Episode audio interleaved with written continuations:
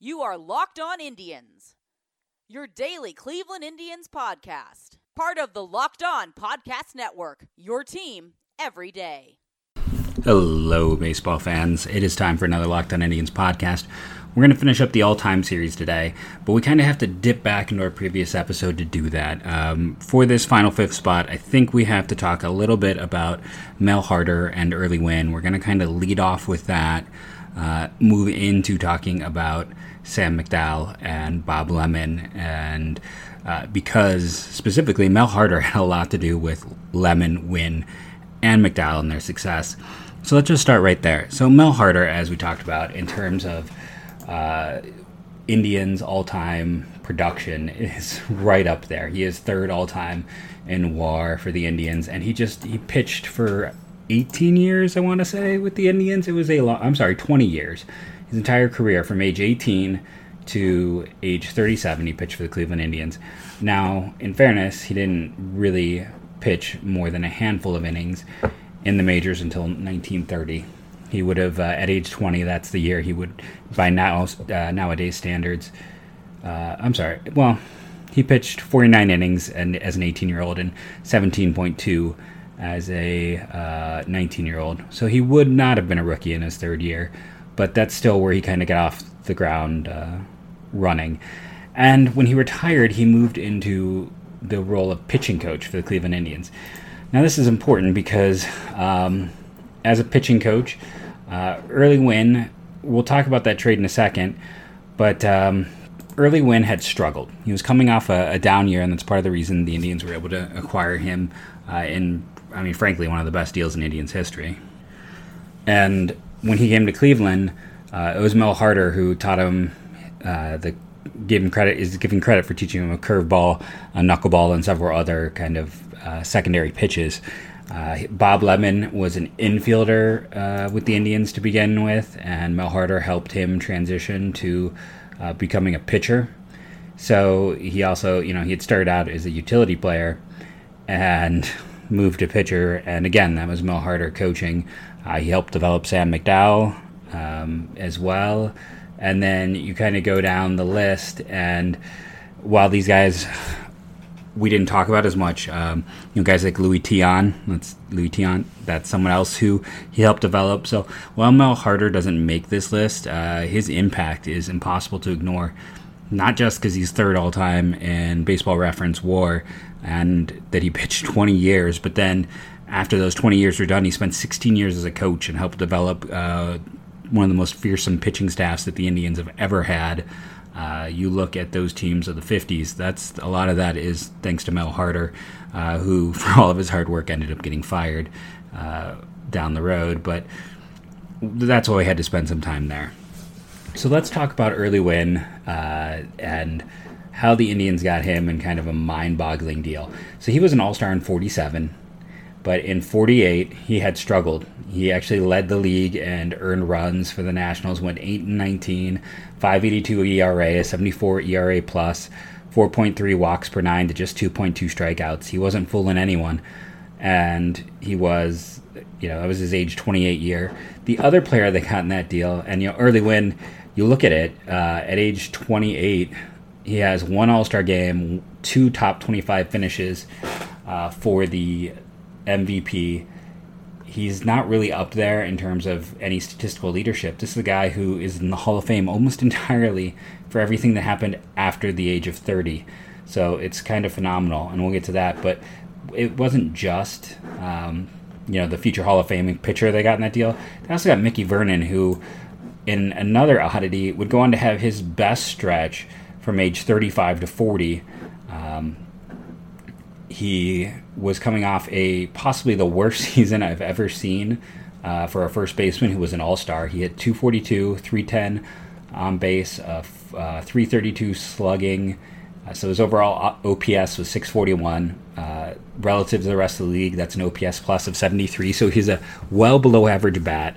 Uh, relative to the league while playing first base. Still made the All Star team that year, so I'm sure that was the headline. In that deal was like the Indians acquire former All Star pitcher and current All Star first baseman Mickey Vernon. Uh, they would acquire him in 48, and then they would reacquire him in 58. and when the Indians traded him away in '49, it was back to the Nationals. Uh, he would have a good run between the Nationals and Boston, and then Cleveland would uh, trade away kind of a, a, whatever type of level arm to get him back when he was 40 years old and 58, and he would make the All Star team.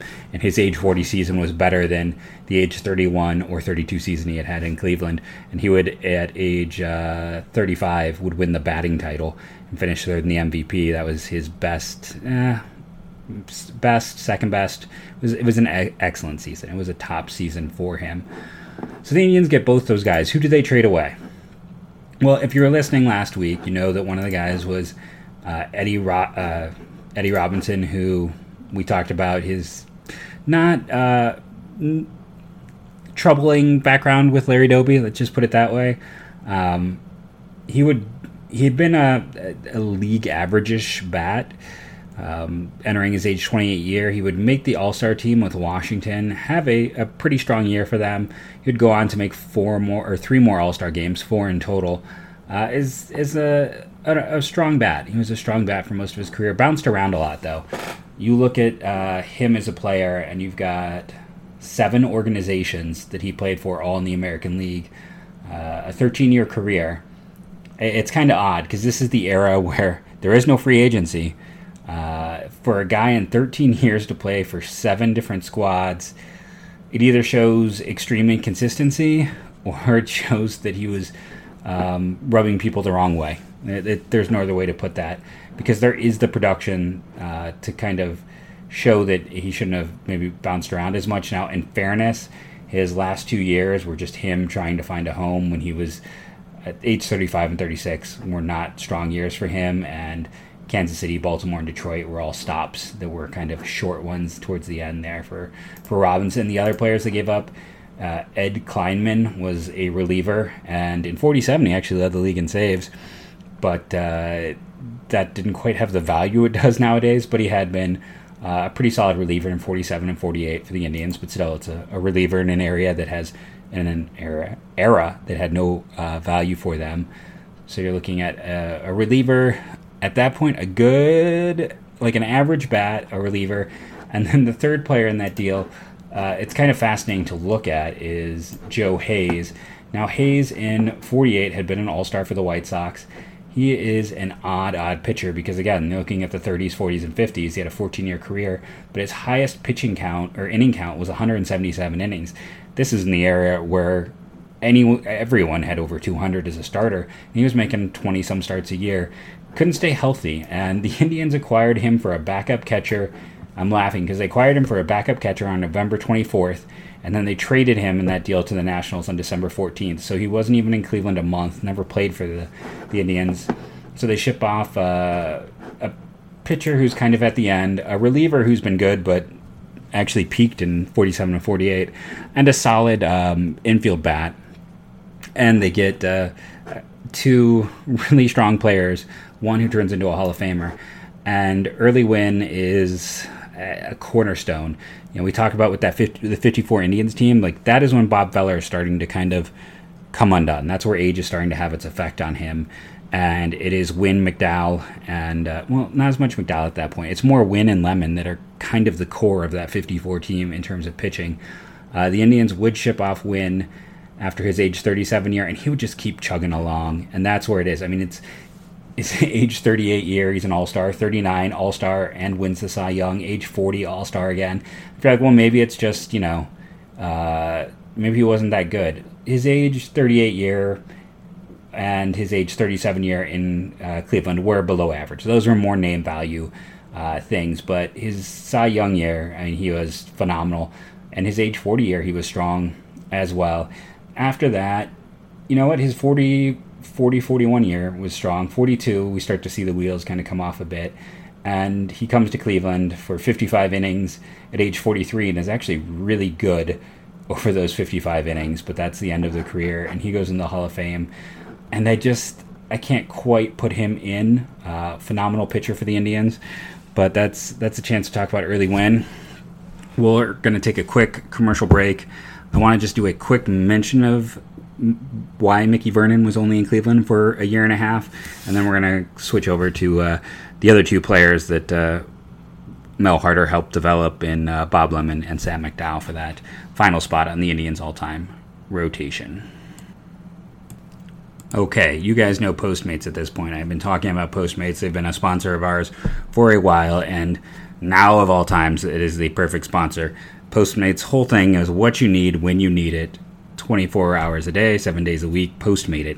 You download the app um, for Android or iOS, and it can be fast food late at night. It can be groceries from the store. It could be something you might need over the counter from the pharmacy. Postmates can bring it to your door. You just open up the app, you look and see what's available, and you make your order, and it's going to come right to you. Uh, when they bring it here to my apartment building, they often just leave it for you. It's kind of a nice, like, no contact delivery system. You grab your stuff, they, you know, leave it there in the bags, and it's it just if you're like me and you got a young kid and feel like you never have enough time. Um, I'm also teaching from home, so there there is not enough time between watching the kid while trying to do all of that. So that is what Postmates is perfect for. Right now, for a limited time, Postmates is giving our listeners $100 of free delivery credit for your first seven days. To start your deliveries, download the app. You can get that on iOS or Android and use the code Locked On. That's code Locked On for $100 of free delivery credit for your first seven days. Go wild you got a hundred bucks of free delivery credit. That means everything gets brought to you, and you don't have to pay that delivery credit, that extra fee for it. You're getting your items at what you would pay to get them normally. Whatever you need, whenever you need it, Postmate it. So we're back. So, as I mentioned before the break, uh, the Indians had Mickey Vernon for only a year and a half, and he had gone to greatness after they traded him away. So, why did the Indians trade him away? Luke Easter is a fascinating player. Why were the Indians really good in the 50s? Why were they a team that excelled in the 50s? Because of breaking the color barrier in the American League and then not being afraid of, of bringing in African American players. We'll dig into Luke Easter um, more in another episode because he's a fascinating person. Uh, there's a lot going on there. Uh, I kind of wish I could, you know, I'm going to spend some more times digging into him, but he comes to the Indians and even on baseball reference, like they don't have a lot of his Negro League stats. So his stats start at age 33, and that is in 49, which is Vernon's uh, the season that he gets uh, traded partway through the year. He plays in 48 and halfway through 49 gets traded. And basically, he gets traded because they're intrigued by Luke Easter. And 50, 51, and 52, Luke Easter is maybe the best first baseman in the American League. Hits the ball over 500 feet, if you believe reports at the time. Uh, the, the, crazy thing is that he's 36 in 1952, has a 141 OPS plus, 31 home runs. Uh, he's a huge man at six foot four, 240 pounds. Said we're going to dig into him. There's just going to be a Luke Easter show at some point because uh, it's this three year peak, and I know like Bill James has talked about him as possibly you know, the greatest first baseman ever, but it's age 34, 35, and 36. And the Indians traded away a future All Star, and you can't argue with the choice. The only crazy thing here is like in 53 at age 37, he has 68 games and still a 119 OPS plus. He's still really productive. Entering into 54 though, he just he's hurt and it's his age 38 year and he barely plays. He gets all of 6 games and 6 at bats so the Indians entered 54, and for that fantastic season they had, they were down someone who had been like the center of their lineup and their first baseman, and that kind of explains why they had to go out of their way to make that Vic Wertz trade to kind of shore things up. But yeah, Luke Easter is a fascinating character, and we, if we're talking about Mickey Vernon, you kind of have to talk about Luke Easter because he's the reason the Indians traded away Vernon, and you can't argue with that choice. So let's go back and talk about Bob Lemon versus Sam McDowell. So when you get right down to it, Lemon is fifth, and McDowell is fourth. I'm sorry, that's not true. Lemon is sixth, McDowell is fifth, because Addie Joss is fourth. So you've got these two players, and Lemon pitched for Cleveland. Uh, he didn't start pitching until 46 with the Cleveland Indians, and it's 94 innings that year before he kind of goes into uh, and ex- becomes you know the the extended uh, fantastic player that he is. As a hitter, he actually debuted at age 20 and 41 and at 42 uh, is an infielder, not as a hitter. I should say what he was. And throughout his career, he was not a good uh, in the batter's box because this is back when you know pitchers hit and through uh, 1,300 plate appearances, he was a 232 hitter, uh, 288 on base, uh, 386 slugging, and uh, 674 OPS. So it's a good thing they converted him to pitcher. And the other thing with Lemon is while he, played at age 21 and 20 as an infielder in the majors, his 22, 23, and 24 years were lost due to military service. He comes back, makes that transition, and by year three is an All Star, and he would go on to be a seven-time All Star for the Indians. Um, they're the only team he would pitch for, and he would start from them from 46 through 58, and he was at least an above average, if not All Star level pitcher through 56. His last two years, uh, at age 36 and 37, he falls off a bit, but the peak is phenomenal. Uh, it's really, really strong. Uh, he's as a right-hander, he led the team. And again, these were teams that were loaded with talent, but he was the guy on those teams. Now, to, to look at the the other side of this is Sam. Mc, we talk about how uh, Lemon ends his career in '58. Sam McDowell's begins in '61. He's kind of that next wave with Louis Tiant. Uh, he would also be one of the guys who's developed under Mel Harder for McDowell, he is a pitcher all the way. He debuts at age 18 with the Indians. Uh, only six innings that year. He wouldn't pitch over 100 innings until his age 21 year in 1964. And then he would go on from 65 through 71, making the All Star game every year but one. So that's six All Star games in seven years.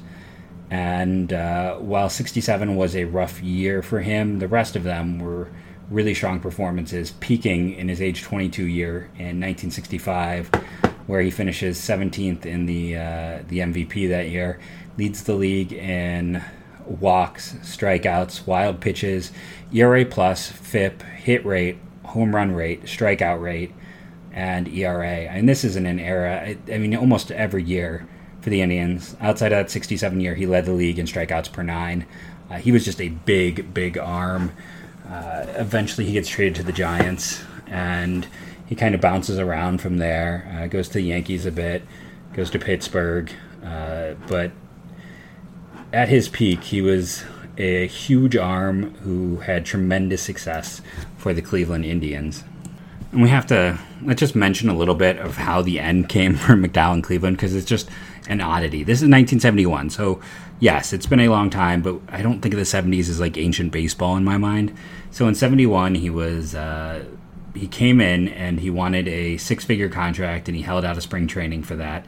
He finally signs a contract, but it gets voided by the commissioner because it had illegal incentive clauses. Think about that. That was a time where it was illegal. Uh, he's not as strong as he had been that year and demands a trade, and that's when the Indians ship him off for Frank Duffy, a really strong defender at shortstop, but no bat at all, and Gaylord Perry, who uh, would have a really strong run with the Indians and maybe have the single greatest uh, singular pitching season of any pitcher in Indians history. And I mean, you can't talk about Sam McDowell uh, without mentioning that he was the inspiration for the Ted Danson character on Cheers as the former pitcher who uh, was a ladies' man and had problems with alcohol. That was Sam McDowell, and it's one of those things you wonder how much more he could have done if the alcohol did not get in his way. Uh, he's kind of one of those guys who was in the Hall of Very Good, and during his his you know era of pitching, there was not a better strikeout guy. He was even if you go and you look at someone like Bob Feller.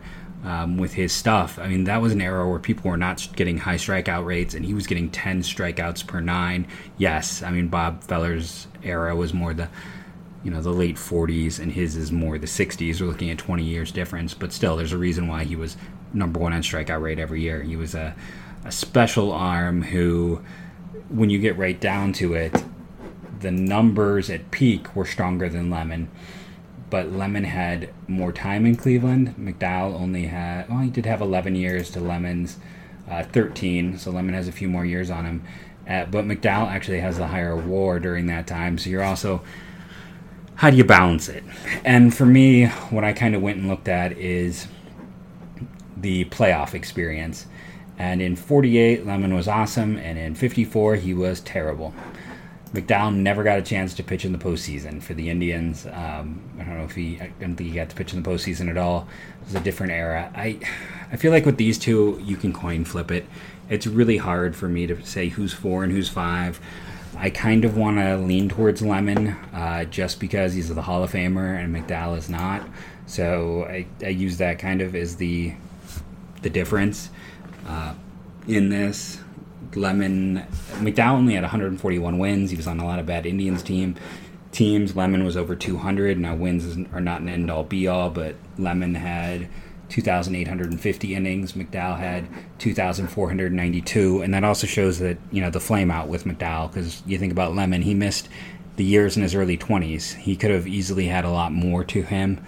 Uh, whereas McDowell, it didn't go too far into his 30s because of his problems with alcohol abuse. So I, I go to Lemon. Uh, Sudden Sam is a huge lefty, is very tempting. Uh, and if we're talking like peak Indians, he is certainly in that peak Indians rotation. But I think Bob Lemon has to be the fifth. McDowell, the sixth guy. I would say Early Wynn is seven, and then probably Kluber eight with Mel Harder nine, and that's that's kind of the rotation for me at this point. Uh, I guess if you're talking about such things, you'd really can you leave things at nine? Can we not go to a whole number? My tenth is probably the always underrated uh, Mike Garcia who uh, I, think at some point during this conversation I was conflating and putting McDowell and Lemon together, even though their careers were not together. They were kind of the handoff. It was Garcia who was with Lemon, an Early Wynn, and then you had Louis Tiant with McDowell and um, Tommy John for a little bit in there as well. So there were two different era eras, and uh, it's just a shame. I mean, they had that great pitching uh, at the top of both of those times. Sonny Siebert was also. Um, with uh, with I believe the Sam McDowell era of things. So they they had really strong pitching during that time, but uh, just could not get past uh, some stronger teams. Or if they had the pitching, they didn't have the hitting. There's a, a, lot of fun things to look at when we look at the history of the Cleveland Indians. I mean, I, like I said, I, I want to just dive deep into the Luke Easter story. It's it's utterly fascinating. Um, just looking at the numbers for one of those peak runs. Uh, and that's not even talking about, like I said, the the pitching in here, where you have you know, Addie Joss dying young. You've got Bob Feller, one of the great fastball artists ever. Uh, Stan Coveleski, who was just utter nails for those early teams. We talked about Cy Young for crying out loud, and then you got uh, multiple Hall of Famers and Corey Kluber, who just finished off one of the best runs in Indians history as well. It's a, a fascinating thing to look at when you look at the Cleveland Indians. Um, and we'll have guys continuing to move up this list. Clevinger and Carrasco are already in the top 50. Bieber will enter in the next year or two. It's going to be fun to watch and see how this all changes. But we do have a rotation set. That leaves us with relievers. Um, I, I can't cheat there because uh, none of neither McDowell or Lemon were ever really a reliever for any extended period of time. These are guys who were mostly starters. There wasn't even like a season I can pull and be like, uh, oh yeah, there was a strong season. It's like Lemon's final two years that were not strong were in the pen, and McDowell had some.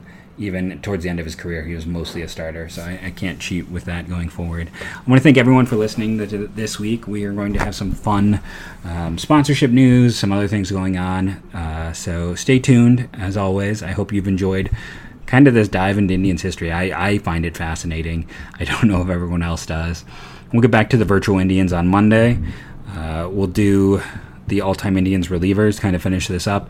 That will be a very short list, just because again, relievers either became starters or they've only really existed as a consistent thing since the about the 80s. So uh, that will not take anywhere near as long as uh, this long Hall of Fame loaded group of starting pitchers.